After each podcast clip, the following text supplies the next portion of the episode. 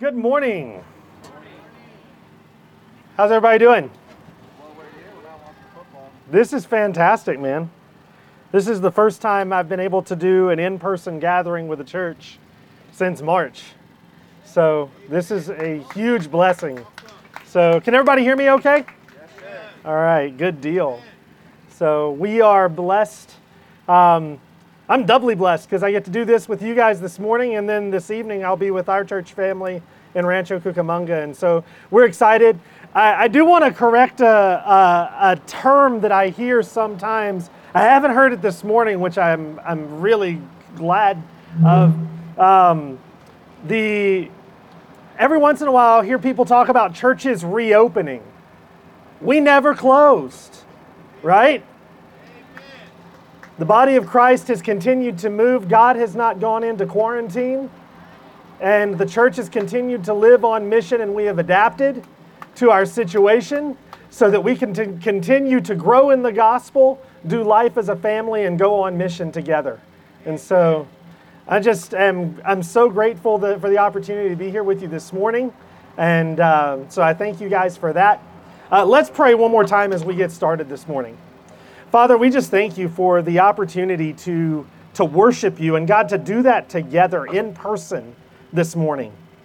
Father, I, I'm grateful for the, the great love that you have for us and that you have protected us during this pandemic.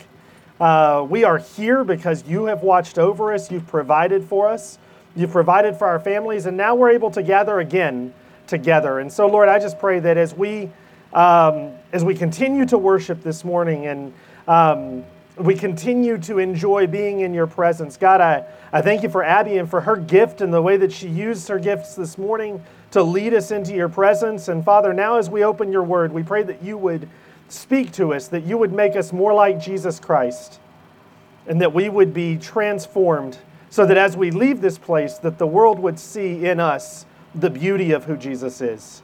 We pray all of this in Jesus' name. Amen. And I think I'm getting a little bit of feedback. Is anybody else? Is that that? Okay. Scoot back some more. Okay.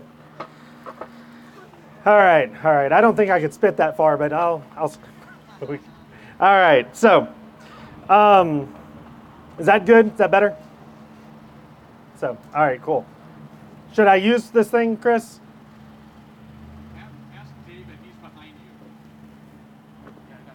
Okay. Okay, cool. All right. Thanks, David. Appreciate it, man. Tell you what, he works hard for a guy who's supposed to be off today. So, appreciate you, man. So, to this morning, we, as I understand it, you guys have been in Galatians now for a little bit. Uh, and this morning, we are continuing that series and beginning Galatians chapter 3. And we're going to look at the first several verses of that. Um, but as we do this, um, have you ever heard somebody, have you ever had anybody say to you, you're going the wrong way? You ever had that happen? You know, um, maybe you were sure you were on the, you know, you had the right map, you prepared for your trip, and you were anticipating your arrival at your destination, only to realize, maybe because somebody in the passenger seat yelled at you, that you're going the wrong way. Um, so yeah, this is this is something that maybe many of us have experienced.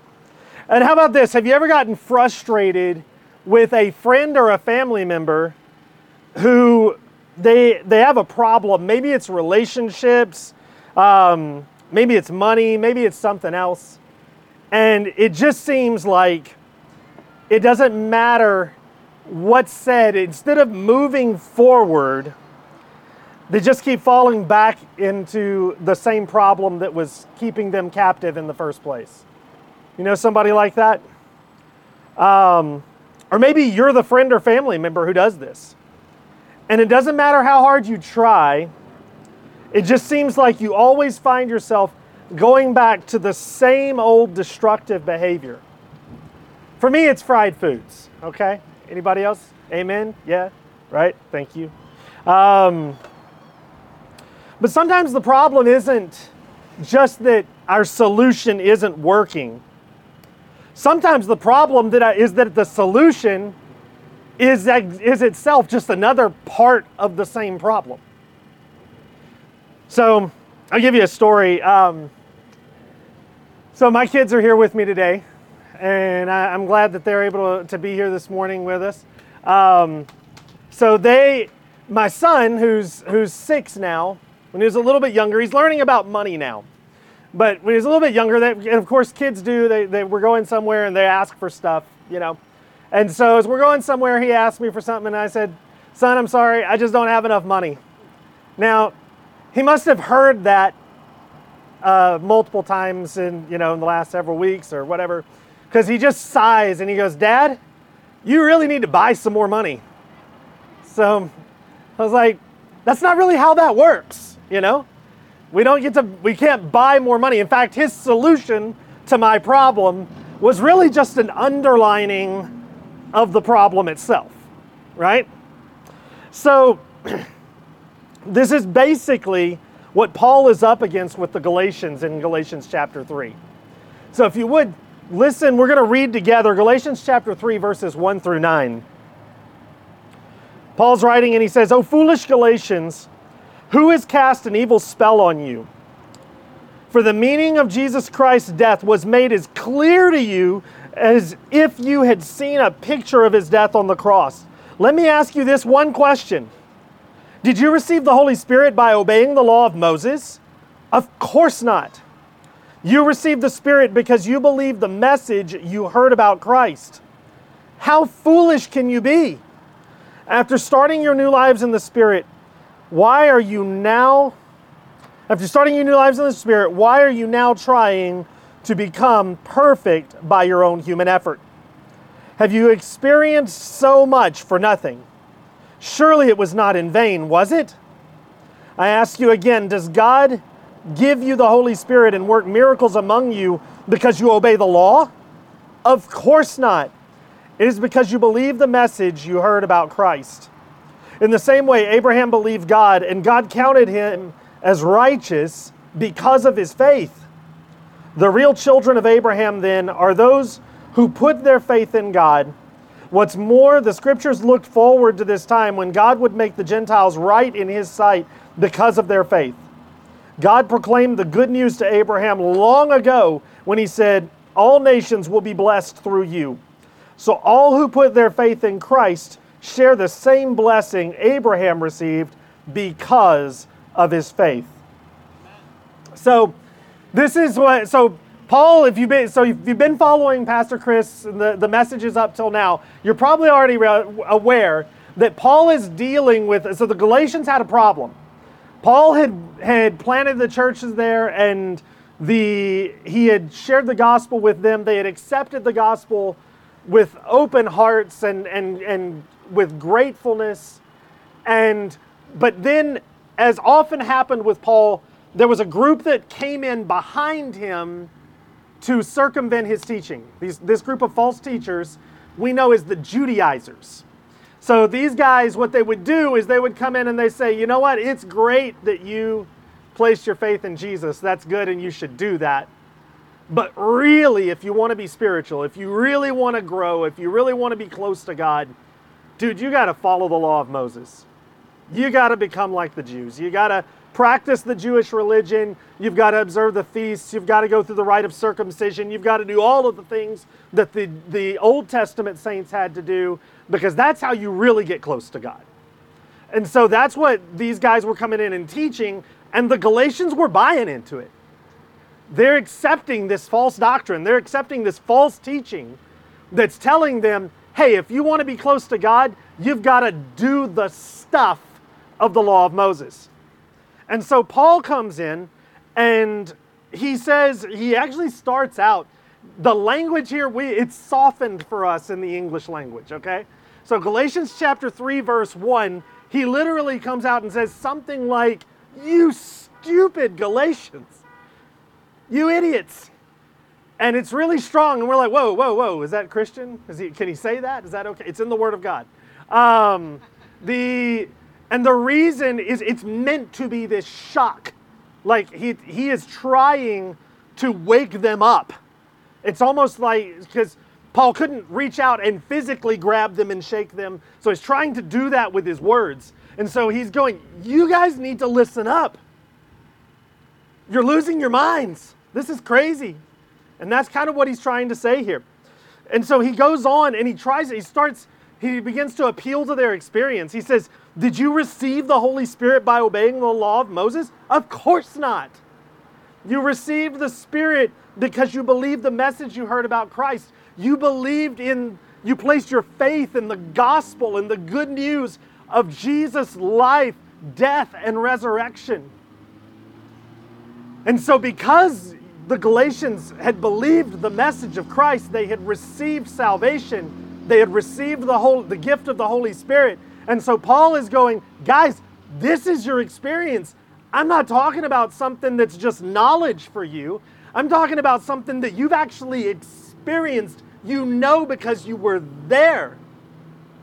And so he says, you know, God, you know, you've been transformed. You've experienced the hope, the joy of salvation through the power of the Holy Spirit. And now you're turning back to the law of Moses as if that's going to make you fulfilled, as if that's going to bring you spiritual satisfaction, as if that's going to make you closer to God. And so he goes on, his, and it, that, this is the point that he's trying to make. He says, How foolish can you be? Verse 3 he says, After you starting your new lives in the Spirit, why are you now trying to become perfect or mature by your own human effort? Have you experienced so much for nothing? Surely it wasn't in vain, was it? And so the point that he's making here, he's going, guys, you can't go back to the the law wasn't making you perfect to start with. The law didn't bring you to Christ. The law didn't bring you to the experience of the good news of, of Jesus. It was your faith in Christ that transformed your life. So now why would you go back to, to this slavery of being enslaved to the old covenant, to the old teaching of the Mosaic law, when that's not for you anymore? So, and I want to be careful because sometimes, as New Testament Christians, as people who live on this side of the cross, we can get the idea that the law of Moses was a bad thing, that it was something that was a ball and chain kind of thing. Um, and that that this was something that that the Old Testament uh, saints would have dreaded, and that they they had to just hate living under the law. In fact, we can sometimes sometimes I when I read the law of Moses in the Old Testament, I'm good. If I'm not careful, I find myself going, "Phew, glad I don't live under that. I get to eat bacon," you know. Um, the but the yes, viva la bacon. Uh, so, the um, so they, but that's not the way that the Old Testament saints thought about the law of Moses at all. They loved it. In fact, the longest chapter in the Bible is Psalm 119, and literally every single verse in that psalm, except for one, every single one of them uses a descriptive word for the law about how wonderful it is, about how beautiful it is, about how the, the David writing says, I love your law. I love it. And we're going to dive in in a moment and just see these, the reasons why they loved it. And there was, and part of that is probably why these Judaizers are coming in and going, "Hey, the law is good. You guys got to do the law." And so, but Paul is going, guys, the law didn't give you freedom. You're human ever. You couldn't do it. It was the gospel that set you free.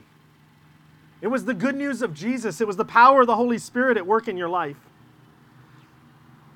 So he's but these guys were teaching them that now they had to turn back and follow these Old Testament laws that they were no longer bound under in order to to to have fulfillment and transformation. So let's talk a little bit about that. What was the Jewish law? What was the law of Moses like for the the Old Testament saints and for the for the Jewish people? Well, it was their identity as a people.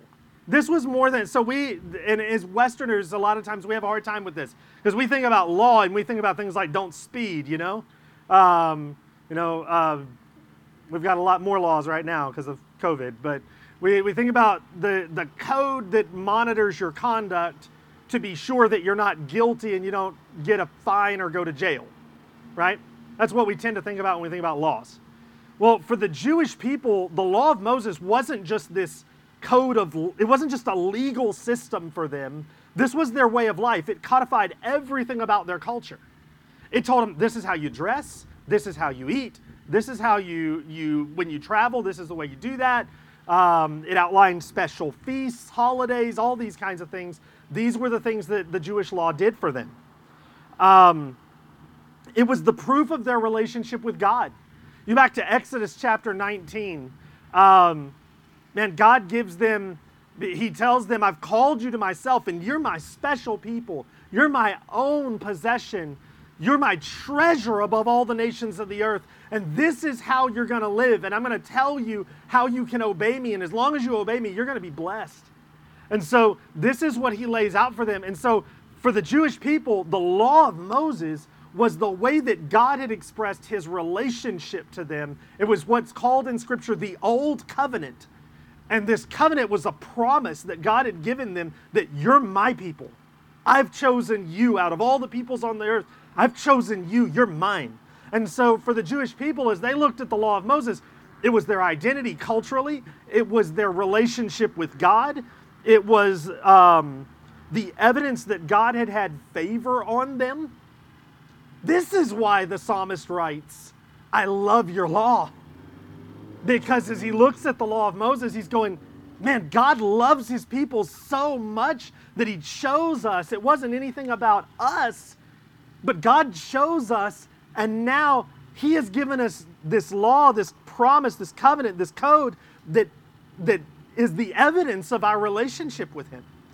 And so now, as we live life, the, the way that these Jewish believers would have thought about the law, they're going, the way that we do life now, this was this by following the law of Moses, this is how we draw closer to God, in that we evidence our faith in God by the way that we live, by fulfilling the law of Moses. So this is what it meant for them and keeping the law of, and so i want to be careful there because it's not that the law made them better in fact paul will later say in this book that the law of moses never saved anybody he's going to say it's that's not what saved anybody but ultimately the law of moses was the way that the israelite people as they had faith in god this was how they demonstrated that they were in relationship with god now why then is paul pouring water on this. Sounds like a good thing, right? Because this is after the cross. This is after the resurrection of Jesus. And this is after Acts chapter 2, where God sends his Holy Spirit to his church. And this is something that you need to understand as you're studying the book of Galatians. By the way, this is the first time in the book that he's mentioned the Holy Spirit. But you need to understand that what Paul does with the Holy Spirit throughout the rest of the book of Galatians is to basically show the Holy Spirit is the better law of Moses. It's it replaces the law of Moses for the Christian. So the in a sense, the law of Moses in that it was the cultural identity of the Jews, now the Holy Spirit is the identity of the Christian. The law of Moses was the, was the symbol of the relationship with God that the Jewish people had. The Holy Spirit is that for the Christian. The law of Moses was the way that the Jewish people remembered the favor that God had on them. The Holy Spirit is the evidence of God's favor on you and me because He loves us so much that He's given us His Holy Spirit as the seal and guarantee of our salvation. The law of Moses was how the Old Testament saints would draw close to God because they didn't have the Holy Spirit like you and I do. They would draw close to God by keeping the law and and showing their love for God in the way that they follow the law. Paul is going to later say in Galatians chapter 5 that the way that we do that is by walking with the Spirit. And so, throughout the book of Galatians, you need to understand law. It's not that the law of Moses was bad. Paul's just going, it served its purpose. Now God has given you the Holy Spirit. You don't need the law anymore. And so, this is where this is what he's building up with. So these false teachers were teaching that the gospel was the doorway to the Christian faith, but real deep spirituality comes from following the law of Moses. And Paul's going, no, no, no, no, you've got that all wrong. And so Paul's going to give them two arguments to, to show them how wrong that is. The first one we've already touched on. He, he argues from their experience. He goes, Guys, you have, going back to verse 1, he says, The meaning of Jesus Christ's death was made as clear to you as if you had seen a picture of his death on the cross. He's going, The gospel was clearly explained to you. You understand the gospel. This isn't something that you're still trying to wrap your head around. You know it. In fact, the whole first part of the book of Galatians, that's what he's been dealing with, is that salvation comes through Christ. But then he goes on, he says, Did you receive the Holy Spirit by obeying the law? No. You received the Holy Spirit because you believed the message about Christ. And then he goes on and he talks about miracles and the power of the Holy Spirit at work in the church. And he says, Is that because you followed the law of Moses? Absolutely not. It's because of your faith in Christ. It's because you're following Jesus as King. It's because you've believed in the gospel. But then he goes on and he actually hits um, the, uh, the example of Abraham. Look at verses five, uh, 6 through 9. He says, In the same way, Abraham believed God, and God counted him as righteous because of his faith. The real children of Abraham, then, are those who put their faith in God. What's more, the scriptures look forward to this time when God would make the Gentiles right in his sight because of their faith. God proclaimed the good news to Abraham long ago when he said, All nations will be blessed through you. So all who put their faith in Christ share the same blessing Abraham received because of his faith. So, couple of things about the example of Abraham. Abraham is the father of the Hebrew people. All of the the, the claim to fame for the for the for the Israelites, for the for the Jewish people, was that we are descendants of Abraham. That is the father of our faith. He's the one who God initiated this relationship with. He's the one God gives the, the sign of circumcision to. And so this is the one, he's, he's the one that we're to look to and say, he's the example of someone who follows the law. And that was the teaching, and you can actually find that in the Jewish writings that they held up Abraham as having followed the law, even though the law of Moses hadn't come yet. They're like, no, but he followed it before it was even given. And Paul comes in and goes, no, that's not what happened. He says, you go back to Genesis chapter 15, and God tells Abraham, it says that God counted his faith as righteousness. And the, the image here is not that Abraham was righteous because he had faith, and as if that faith were somehow an act of righteousness. What he's literally saying, it's like if I give you a check and you count that like I just gave you money, right? So is a check money? No. The check reflects money that I supposedly have. But when you treat me as if I've given you money because I've given you checks, and I realize a lot of you are younger, and you, a check is a piece of paper that you write your name on and you put some. Okay, so um, the so at any rate, the the the image here is that God looked at Abraham's faith, and He attributed His righteousness to Abraham because of Abraham's faith. It wasn't that Abraham was in himself righteous. And it's the same way with us as we come to faith in Jesus Christ. It's not that I have I am a good person and because I'm a good person I place my faith in Jesus. No, when I came to God I was wicked, I was evil. I, everything about me was sin, scripture says. But in placing my faith in Christ, Jesus transforms who I am from the inside out. And he gives me his righteousness so that the righteousness, the goodness of Jesus is now in me not because I did some kind of work that, that, that earned that for me, but because it's a free gift from God. And so Paul is talking about Abraham and he's going, and what's cool about this is that this is a picture of what God was going to do in the Gentiles before the law of Moses ever comes around. God takes Abraham and he's like, I'm going to bless all the nations of the earth through all the families of the earth through you. And what he literally, the word that he uses there is kind of the same idea that we get our word ethnic groups from. God is literally saying every people group on earth is going to be blessed through Abraham. How? Through Jesus Christ.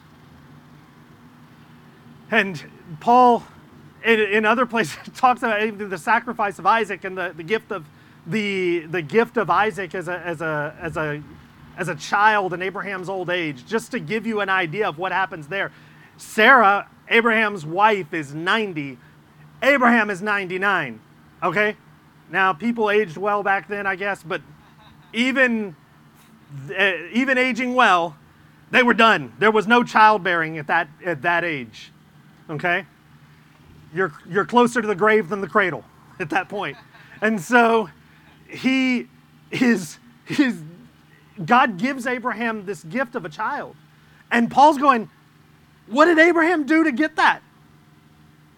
Did Abraham practice, you know, some kind of, you know, secret medical technology that somehow allowed Sarah to, to conceive? No. It was a gift from God.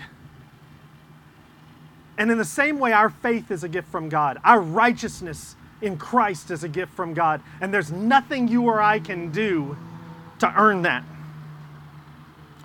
So what? So this is what the this is what the scripture has been teaching in Galatians 3, 1 through 9. But how does that apply to us?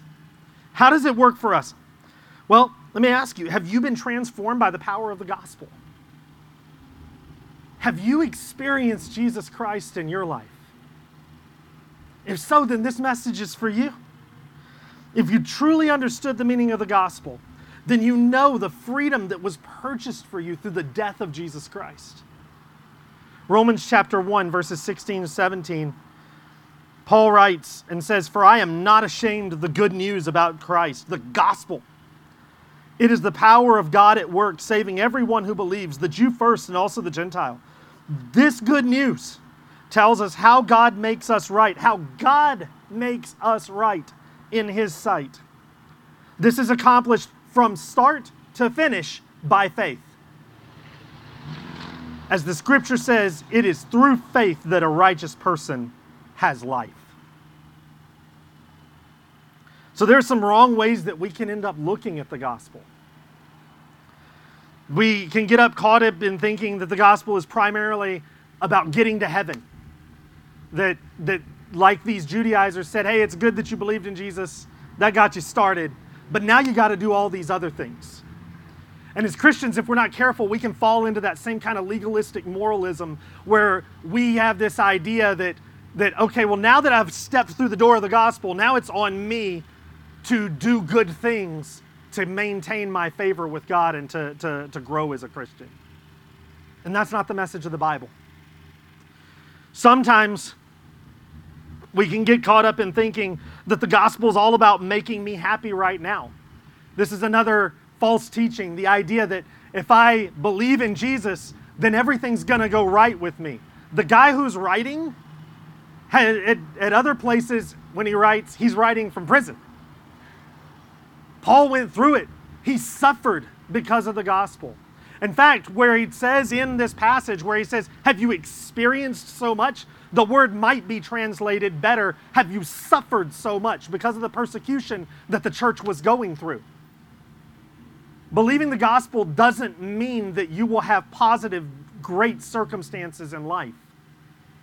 What it means is you've received the greatest treasure that could ever be given to you and that can never be taken away, and that is of eternal value. So great is that treasure that it doesn't matter the suffering that you go through in this life. There's nothing that is greater than the treasure that has been given to you, and you hold on to that. The gospel penetrates all of life. It's not just this doorway we walk through, it penetrates everything. The gospel is the reality of all that is. And so when I look at life through the lens of the gospel and I start to see and interpret life through the lens of the gospel, I realize that the gospel has implication for everything that I do. The way that I dress, the way that I drive. You want to talk about the law of Moses dictated most things about cultural identity for the Jewish people. The Holy Spirit of God dictates everything about the way that a Christian should view themselves. Everything. So the gospel transforms reality. If you've been transformed by the gospel, then the next question that we get from this passage is Are you now being tempted to turn back to things that you once thought would fulfill you? Have you accepted the gospel and now you're going, okay, follow Jesus, that's great. But if I'm going to be happy today, then this has to happen. I'm going to hit it. We're going to I'm going to touch this. I'll step my I'll, I'll put my foot in it. Um, do we have spiritual tests for others other than the faith other than faith in Christ? Is there somebody you would say, you know what, because they hold this idea? We're in an election year, guys. Because they're part of this political party, there's no way that they can be a Christian. Because they believe this, there's no way. Because they do this, because they. Do we have spiritual tests other than faith in Christ? What are the things that, that we're tempted to turn back to and to believe as false gospels? That the idea that it's Jesus and, and those things might be legalism, politics, relationships, finances, your career. Maybe it's your family. Maybe it's just getting your own way. But when I start using these kinds of tests to judge other people, or when I determine that only if this, only if my political candidate wins in November. If he loses, or she, some of us are libertarians. It's okay. Um, that's it. And the Christian has to remember that Jesus is on the throne regardless of who is in the White House. But there are, I've watched the, the one of the things that happens sometimes in these years is that we will see as even our Christian brothers and sisters begin to sit, wring our hands and just kind of say, but if this doesn't happen, all is lost. No, it isn't. Because the victory's already been won. The gospel is true, regardless of what happens on this earth. And here's the thing, guys it's going to get worse before it gets better. Because we live in a fallen world. But the kingdom of Jesus is sure. And you're a part of that kingdom if you've given your life to Him. These are false gospels. They promise fulfillment, but only lead us to further emptiness when we think we're going to get our fulfillment and our maturity from these things. These things don't work because it isn't about your own goodness to start with. Like the story I gave you at the beginning, where Ethan said, Hey, you need to buy more money. Well, some of us are tempted to buy more of God's goodness and fulfillment in our lives with our own righteousness. And the problem isn't just that you couldn't have enough currency to be sufficient. The problem is God doesn't accept your righteousness to start with. That's not something that He would take as if it could be worth his goodness and fulfillment. The scripture says that all our righteousness is like filthy rags. All the good deeds that I could do, they'll never, they'll never be enough to buy the goodness of God in my life. But that's the beauty about the gospel. And that's what Paul's getting at when he says, Christian, you didn't, you weren't transformed by the works of your own righteousness to start with. You weren't transformed by any of these false gospels.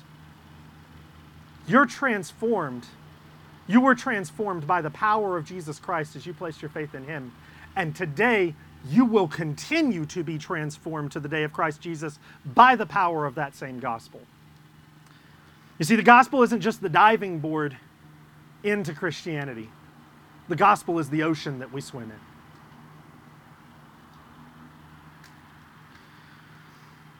I tell our people at Grace Alive regularly there's no graduating from the gospel.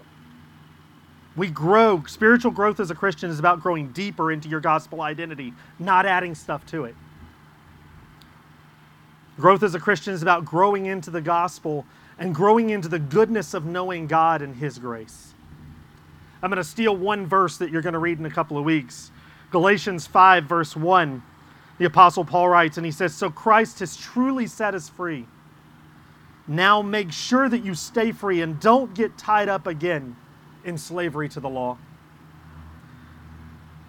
You see, the freedom of Christ given to us through the power of the gospel and growth in the gospel allows you to live out this freedom and is what truly leads to your growth in spiritual maturity.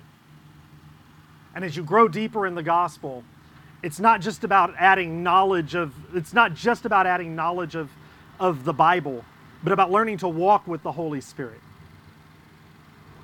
You're going to learn more about that in chapter 5, but that, as Christians, that's a mark of spiritual maturity is learning to to walk with the Holy Spirit. Um, I'm reminded J.D. Greear makes the statement. He says, you know, a lot of times he says, as Christians, he says we got two types of Christianity. You've got, he said, he said sometimes, or two false types of Christianity or mistaken ideologies in Christianity. That's probably the best way for me to say this. The, uh, you've got some people who they get really strange with the Holy Spirit, and they do weird things with that, with the doctrine of the Holy Spirit. And, and you know, if you know, I you know, I see a you know something on a sign, and that reminds me of something else, and that was the Holy Spirit, and that's not always true. But then there are others of us that, and this is where I, I growing up had more of this problem, that Christians believe in the Holy Spirit like we believe in our pituitary gland. You know, I don't even know where that is, but it's in there somewhere, and I'm not really sure what it does, but I'm pretty sure I'm glad I have one. And if we're not careful, that's the way we think about the Holy Spirit. When guys, the Holy Spirit is God living in you. It is that's the he is the person of the Trinity who resides in you and who has made his home in you. He's the seal of your salvation, the guarantee that you belong to Christ. And he's the one who is your teacher. He is the one who is your counselor. He's the one who is your comforter. And you are the one, and, and the, he is the one that you are to seek continually and allow him to lead your life. And you learn to follow him by learning to walk in the gospel. Let me read this passage in Colossians chapter 1, verses 9 through 14. I'm sorry, Colossians 1, 9 through 10, as we come to a close. It says, So we have not stopped praying for you since we first heard about you. We ask God to give you complete knowledge of his will and to give you spiritual wisdom and understanding. Then the way you live will always honor and please the Lord, and your lives will produce every kind of good fruit. All the while you grow as you learn to know God better and better. So as you as you think about the goodness of the gospel, the gift of the Holy Spirit, realize that there's nothing else. There's no there's no other gospel. There's no other thing in your life that's going to that's going to fulfill you. There's no other thing that's going to lead you into spiritual maturity other than knowing God himself. Because your spiritual maturity, just like your, the gift of salvation itself, it's a gift of grace from God for you. So continue, church. Continue to walk the way that God is taking you. Continue to, to grow in the knowledge of the gospel. Continue to grow in intimacy with the Holy Spirit. Know the Word of God so you can know God as He has revealed Himself in Scripture. And then live in obedience to God. And that's how we come to know the Holy Spirit and to walk with Him, is by living in obedience to our Heavenly Father. Let me pray for us. Father, I thank you for the goodness of the gospel. And I thank you for this church that is faithful to the gospel. Lord, I pray for Paris Valley. Lord, that this church would continue to seek you and to continue to make you known. Father, continue to use this body of believers. Help them to grow in the true gospel and to know you even more deeply so that they can learn to walk in the Spirit. God, if there are those of us here who are placing our faith in false, flimsy gospels, things that you've already pulled us out of, God, would you help us to abandon those things and to look instead to you? You who are the author and finisher of our faith. And we pray all of this in Jesus' name. Amen.